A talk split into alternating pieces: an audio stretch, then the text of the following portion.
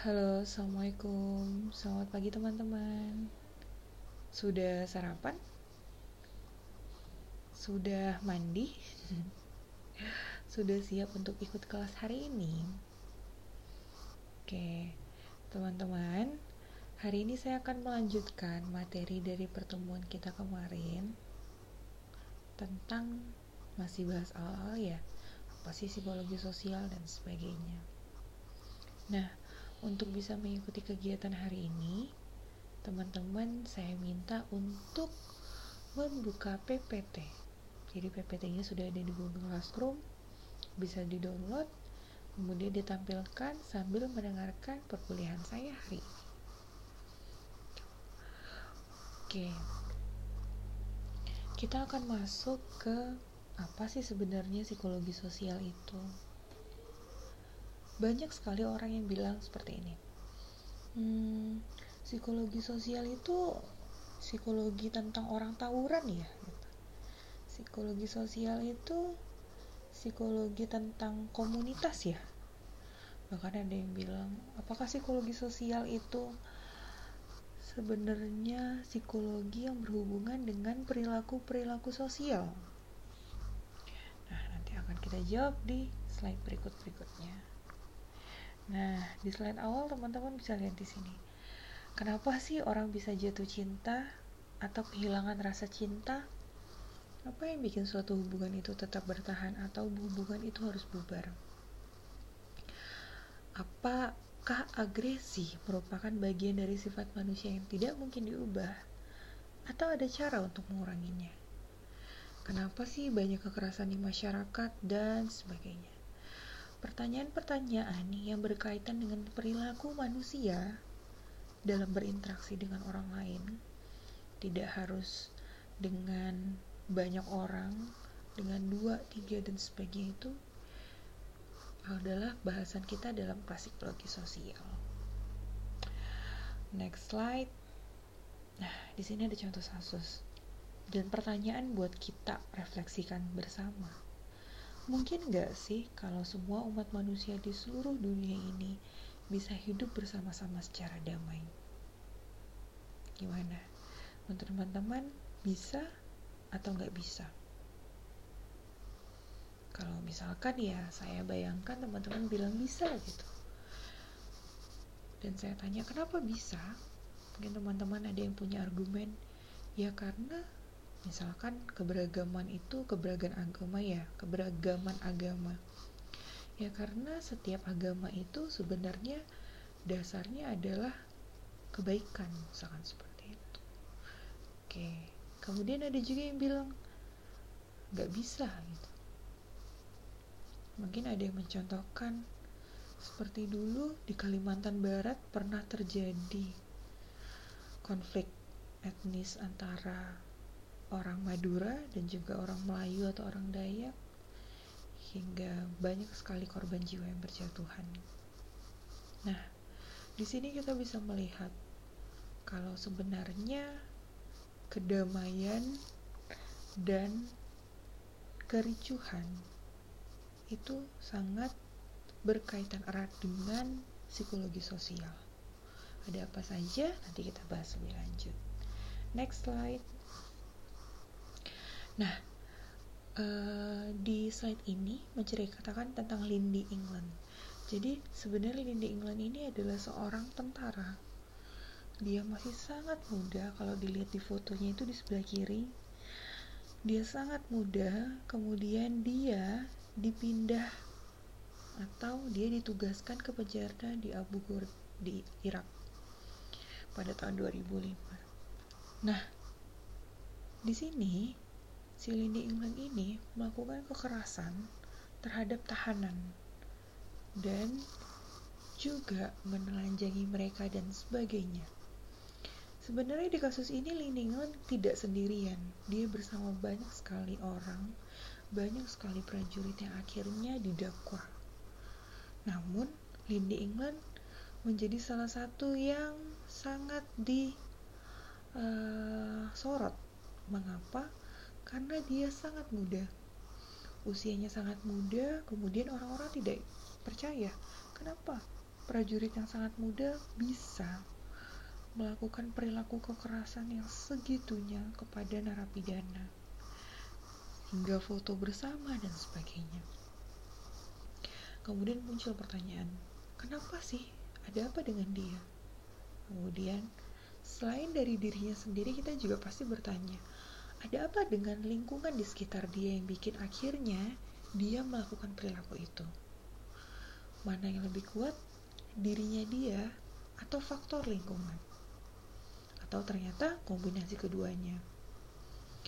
Jadi usut punya usut si Lini England ini sempat diwawancara oleh seorang psikolog klinis selama sekitar 30 jam. Psikolog klinis ini menemukan bahwa sebenarnya si Lini England ini mengalami hmm, kecenderungan bukan gangguan bukan gangguan mental sih tapi lebih kayak gangguan kognisi gangguan intelektual tapi tidak parah gitu. Kemudian kemudian kita kalau misalkan melihat dari faktor internal mungkin itu faktor yang mempengaruhi karena dia secara kognisi kurang sehingga dia tidak bisa melihat kalau perilaku dia seperti ini itu akan ada dampaknya di kemudian hari. Kemudian ada faktor situasional yang mempengaruhi. Dan ternyata di sana ketika situasi itu terjadi Lindy bersama dengan senior-seniornya. Nah dia ini seperti seorang anak remaja mungkin yang cenderung menjadi pengikut atau followers. Jadi dia cenderung mengikuti perilaku orang-orang di sekitarnya agar salah satunya dianggap sebagai bagian dari kelompok. Menurut teman-teman mana yang lebih menguatkan perilakunya hingga dia bisa menyiksa dan foto bersama seperti itu? Kalian yang tentukan sendiri. Next kalau tadi link di England terlalu jauh ada kasus yang sangat dekat dengan kita kasusnya adalah kasus Zoya yang terjadi pada tahun 2017 jadi teman-teman Ceritanya Zoe ini kalau masih ingat kalian adalah seorang pemuda yang mencuri amplifier di sebuah masjid daerah Bekasi. Nah, dia mencuri, kemudian diketahui sama beberapa orang, akhirnya dia digebuki oleh massa hingga dibakar. Seperti itu. Ada dua orang yang akhirnya ditangkap sebagai pelaku Kemudian polisi menanyakan kenapa sih mereka melakukan itu. Kemudian mereka menjawab, saya awalnya mengira Zoya ini adalah pelaku dari uh, penculikan sepeda motor. Karena waktu itu penculikan sepeda motor sedang marak, mereka merasa kesal. Tuh. Namun jika kita melihat dari sisi psikologi sosial, ketika orang-orang berada di satu kerumunan, mungkin dan iya, identitasnya biasanya jadi melebur. Dia tidak melihat dirinya sebagai dirinya sendiri, namun dia melihat dirinya sebagai bagian dari kelompok. Itu juga yang bikin kenapa sih sebenarnya uh, kalau misalkan habis habis acara atau habis ada pertandingan sepak bola uh, sering terjadi kerusuhan seperti itu karena identitasnya melebur dan dengan faktor-faktor sosial lainnya yang mempengaruhi next slide nah jika Anda pernah mempertanyakan hal semacam ini, selamat datang di psikologi sosial. Jadi teman-teman, psikologi sosial itu adalah sebuah ilmu, disiplin ilmu yang tidak hanya menggunakan akal sehat, tapi juga berbasis ilmiah. Contoh sederhananya gini. Ada orang yang mengatakan bahwa perceraian itu tidak akan terjadi jika ada faktor agama di dalamnya. Seperti itu. Akal sehat mengatakan seperti itu. Namun, secara ilmiah, ternyata kita bisa membaca bahwa sebenarnya faktor keharmonisan rumah tangga itu tidak hanya dipengaruhi oleh agama gitu. Tapi dipengaruhi juga oleh kepercayaan komunikasi dan sebagainya seperti itu. Bahkan banyak sekali saat ini orang-orang yang menikah seiman juga berpisah dan sebagainya. Sehingga psikologi sosial ini bukan cuma ilmu yang berdasarkan common sense atau akal sehat tapi juga sangat berbasis ilmiah. Nah psikologi sosial ini adalah salah satu cabang ilmu psikologi yang berfokus pada perilaku sosial bagaimana orang interaksi dengan orang lain dan juga berpikir tentang orang lain psikologi sosial ini punya banyak banget turunan contohnya psikologi komunikasi psikologi politik, psikologi massa, psikologi lalu lintas, psikologi budaya, dan sebagainya. Mereka semua diwadahi oleh sesuatu yang dinamakan dengan psikologi sosial. Next slide. Apa sih psikologi sosial itu? Psikologi sosial adalah ilmu pengetahuan tentang perilaku manusia. Psikologi sosial ada ilmu yang mempelajari pikiran, perasaan, dan perilaku seseorang dalam situasi sosial. Jadi bisa dilihat ya teman-teman, ada perilaku orang dan juga ada konteksnya. Jadi perilaku individu tidak berdiri sendiri, ada faktor lain, yaitu faktor eksternal yang mempengaruhi. Psikologi sosial adalah ilmu pengetahuan tentang gimana pikiran, perasaan, dan perilaku dipengaruhi oleh orang lain, baik secara nyata maupun secara imajinatif. Seperti itu. Contohnya, secara imajinatif, apa ya? Aku merasa orang-orang gak suka sama saya. Padahal itu adalah imajinasi saya. Sehingga karena saya merasa mereka tidak suka dengan saya saya cenderung uh, menghindari kerumunan misalkan seperti itu. Next slide nah peristiwa pembangunan politik, sosial, budaya, ekonomi, reformasi hingga hingga anarki tidak melibatkan pemikir psikologi sosial. Jadi benar teman-teman, psikologi sosial itu adalah ilmu yang cukup baru di Indonesia sehingga banyak sekali kejadian yang pernah terjadi di masa lalu dan tidak mementingkan atau tidak melibatkan faktor sosial di dalamnya. Padahal jika melibatkan faktor psikologi sosial, melibatkan pemikir-pemikir psikologi sosial, mungkin lebih bisa terselesaikan. Psikologi adalah ilmu tentang perilaku yang didefinisikan oleh Kurt Lewin sebagai B to behavior. Jadi perilaku adalah person dikali environment. Jadi perilaku adalah individu itu dikalikan dengan faktor lingkungan. Jadi ada faktor personal dan juga faktor sosial seperti itu. Nah ini kegagalan kebijakan itu bisa terjadi akibat uh, tidak memahami psikologi sosial. Apalagi apabila psikologi menjadi panglima kebijakan pembangunan, maka kesejahteraan sosial adalah goalnya. Mengapa demikian?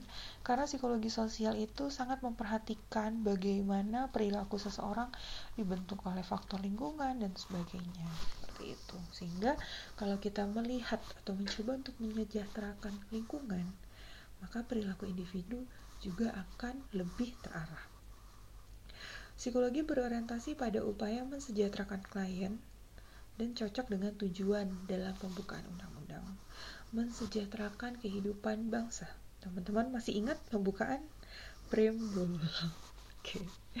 Pembangunan adalah perubahan sosial terencana. Kiprah psikologi semakin diperlukan dalam proses pembangunan. Next slide. Nah, ini definisi psikologi sosial. Kalan mendefinisikan psikologi sosial mirip sama definisi Albert bahwa psikologi sosial adalah hmm, studi tentang banyak pengaruh antara individu dan orang lain.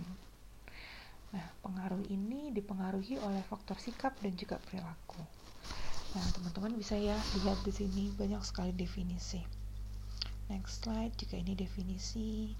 Nah, ini si Samson bilang kalau uh, Psikologi sosial itu ilmu yang mempelajari tentang hubungan antara orang dengan lingkungannya. Next slide, ini juga masih definisi. Next slide juga.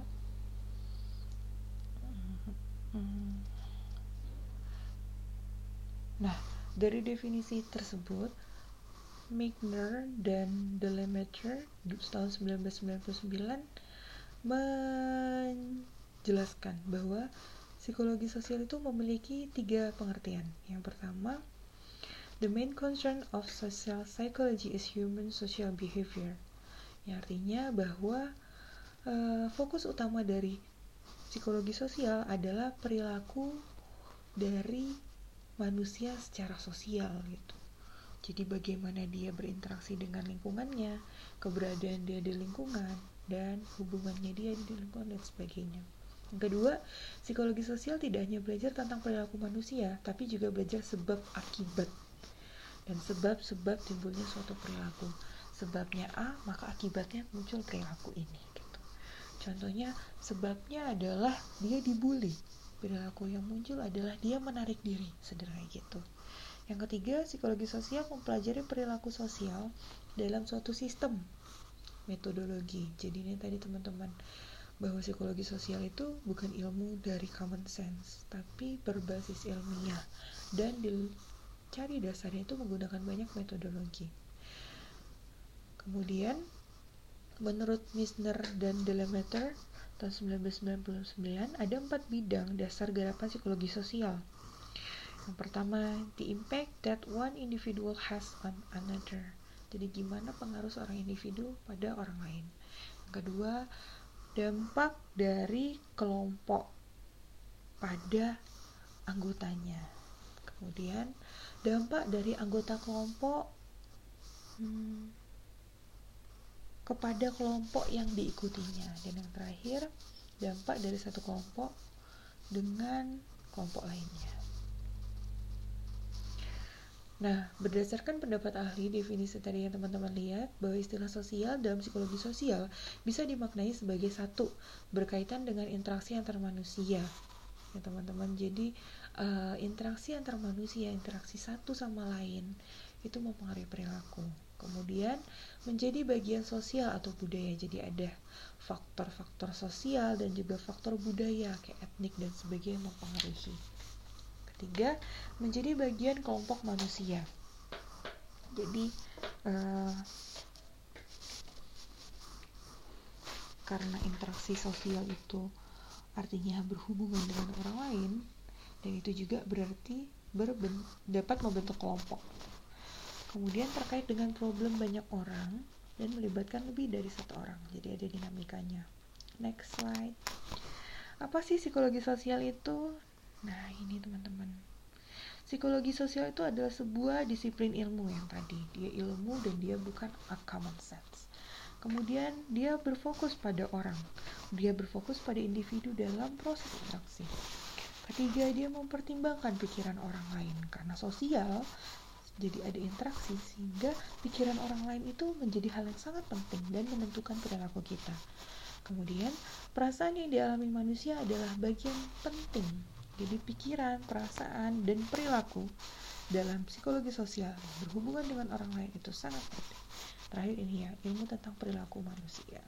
Jadi itu tadi ada behavior, kemudian ada feeling atau emotion, dan ada kognitif di dalamnya. Gitu.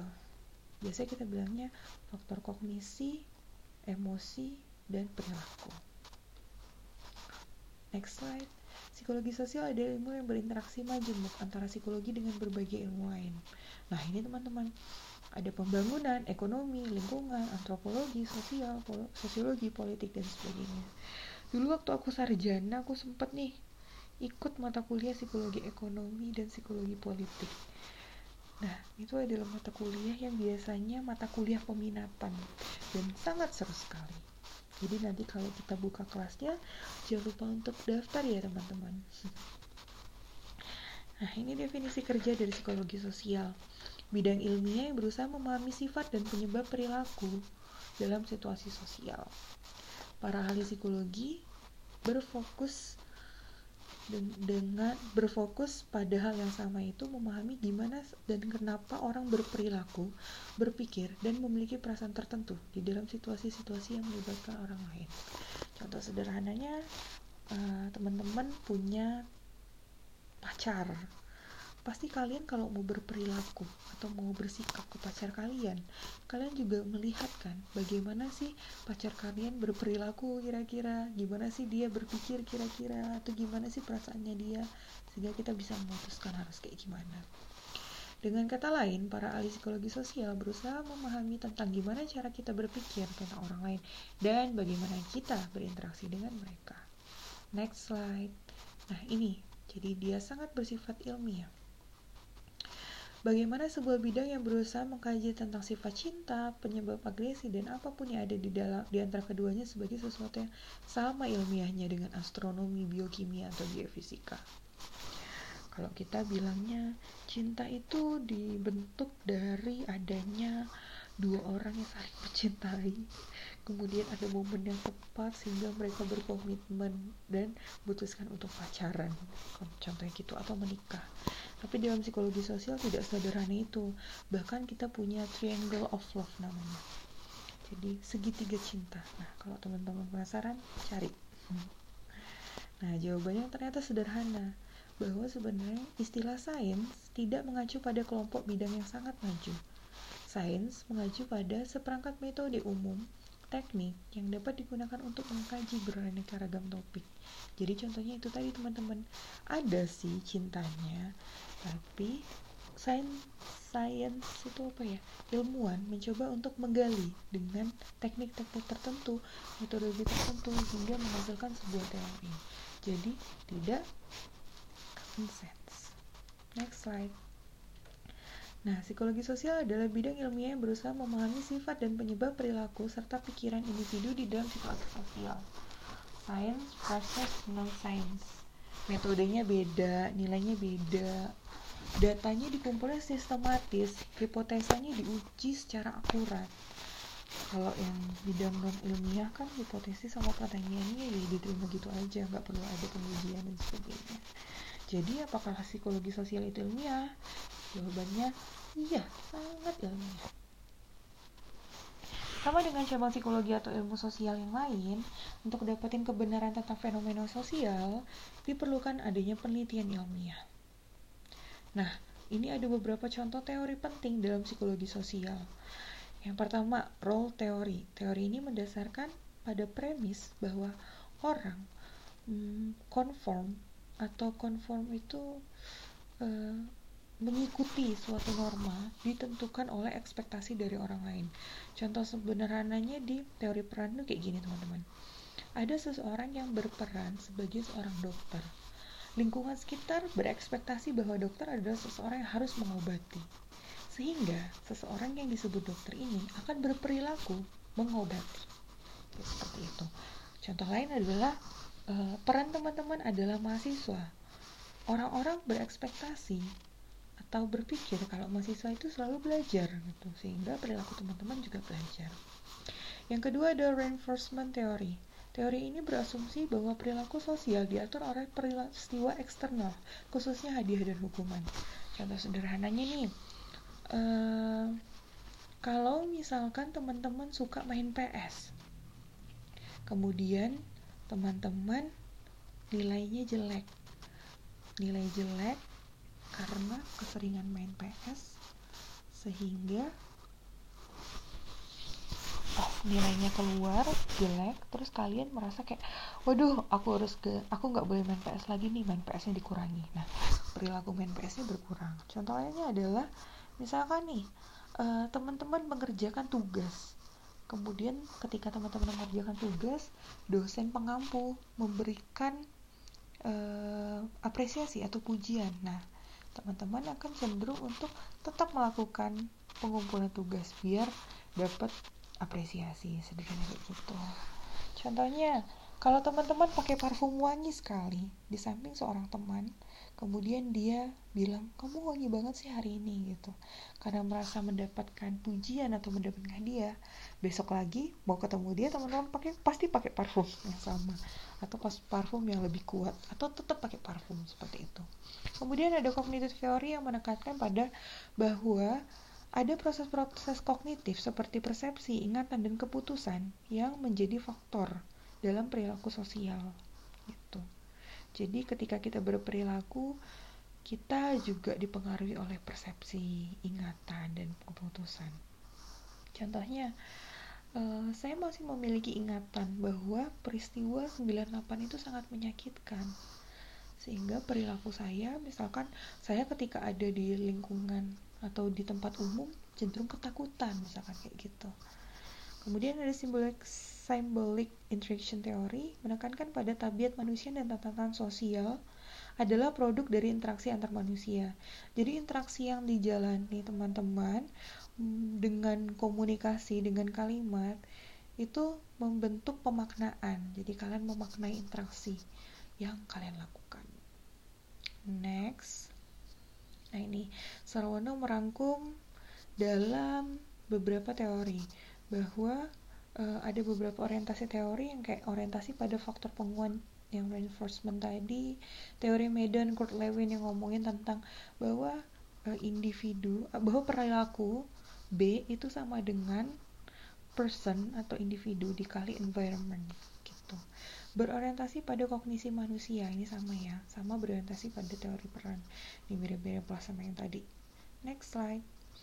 Nah interaksi orang dengan situasi bahwa ketika kita berinteraksi dengan situasi luar itu ada motivasi yang juga mempengaruhi. Kita merespon konteks kita kemudian ada contoh peristiwa holocaust uh, ini nih simpelnya tuh kayak tadi teman-teman perilaku itu dipengaruhi oleh faktor diri kita sendiri dan juga ada faktor lingkungan contohnya ini peristiwa holocaust kalau teman-teman tahu jadi dulu sekali pernah ada pembantaian orang-orang Yahudi nah Padahal basicnya orang-orang Jerman tuh bukan orang-orang yang jahat. Mereka orang-orang yang baik sebenarnya gitu.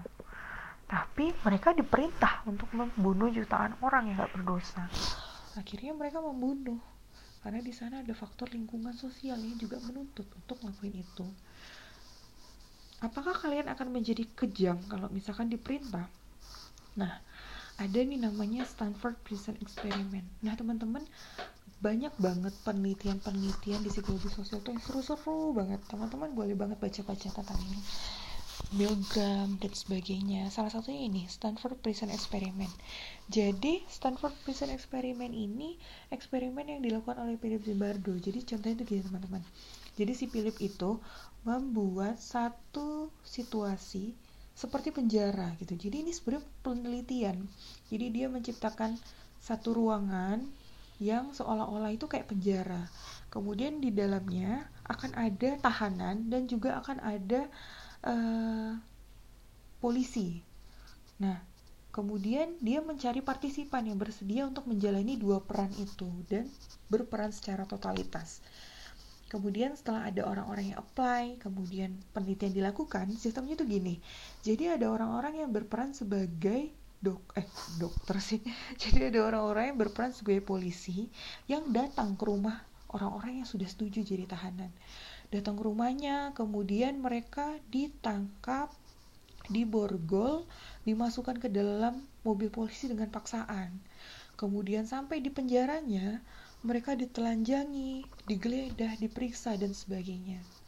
Namun penelitian ini ternyata tidak uh, berlangsung lama.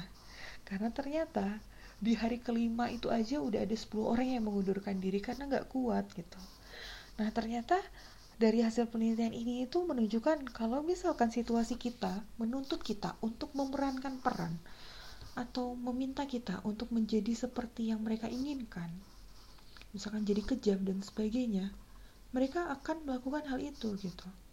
Contohnya yang kayak tadi si si England yang tadi pertama itu teman-teman walaupun sebenarnya di dalam hatinya dia tidak ingin seperti itu tapi ada faktor lingkungan yang mempengaruhi dia melakukan hal itu seperti itu. Teman-teman bisa banget baca Stanford Prison Experiment ini lebih lanjut. Next interaksi orang dengan situasi ini contoh lainnya adalah peristiwa Mei 1998 ada penjarahan kemudian juga orang-orang dari etnis tertentu yang diperkosa dan sebagainya. Identitas yang melebur orang-orang confirm satu sama lain. Orang-orang cenderung untuk uh, berperilaku sama dengan yang lain. Dan sebagainya ini juga terjadi di 98 di Indonesia sendiri. Kemudian juga ada peristiwa sampit pada tahun 2002 ya ini tadi uh, konflik etnis yang terjadi. Nah next slide pelajaran dari Holocaust Mei 98 dan Sampit dan lain-lain. Bahwa situasi itu sebenarnya punya power atau punya kekuatan. Kita sering salah dalam menilai kekuatan situasi dalam mempengaruhi perilaku. Padahal situasi segitunya berpengaruh. Contoh lainnya itu kalau misalkan teman-teman ada yang suka nonton bola dan sebagainya. Nah di situ jelas sekali terlihat ya teman-teman. Kemudian yang kedua orang itu dapat bersikap irasional kita nggak selalu bisa memiliki perilaku yang menguntungkan. Nah kadang-kadang akhirnya mereka jadi bersikap irasional. Contohnya apa ya? Contohnya kayak tadi tuh teman-teman. Ada uh, orang-orang yang menghakimi si Zoya ini padahal itu nggak baik. Tapi pikiran irasional orang-orang tuh jadi mau melakukan seperti itu. Kemudian yang terakhir dinamika kelompok.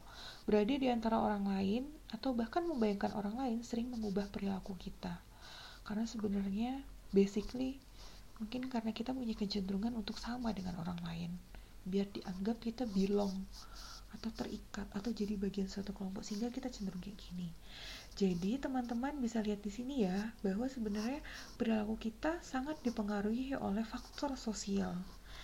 Jadi mencari teman-teman yang berada di lingkungan sosial yang baik atau melatih diri untuk berbaur dengan orang-orang yang baik bukan baik sih maksudnya orang-orang yang berkembang itu dapat mengembangkan potensi yang ada di dalam diri kita sebaliknya kalau misalkan kita tidak hmm, kita tidak pikir, tidak pilah-pilah dalam berteman atau bergaul, kita juga bisa diarahkan ke perilaku yang tidak baik seperti itu. Namun di sisi lain sebenarnya kita punya kontrol diri. Namun sekuat apa kontrol diri, banyak faktor lain juga emang pengaruhi. Jadi teman-teman sekalian, kira-kira apa yang bisa kalian pelajari dari kelas ini? Kan kalian udah tahu nih kalau sebenarnya faktor sosial sangat berpengaruh pada perilaku kita. Jadi, kira-kira lingkungan sosial seperti apa sih yang kalian inginkan untuk mengembangkan diri kalian. Oke, kelas kita hari ini sampai di sini. Terima kasih teman-teman sudah hadir hari ini, sudah mendengarkan hingga akhir. Sampai bertemu di pertemuan berikutnya minggu depan. Wabillahi taufiq wal hidayah. Wassalamualaikum warahmatullahi wabarakatuh. Selamat siang.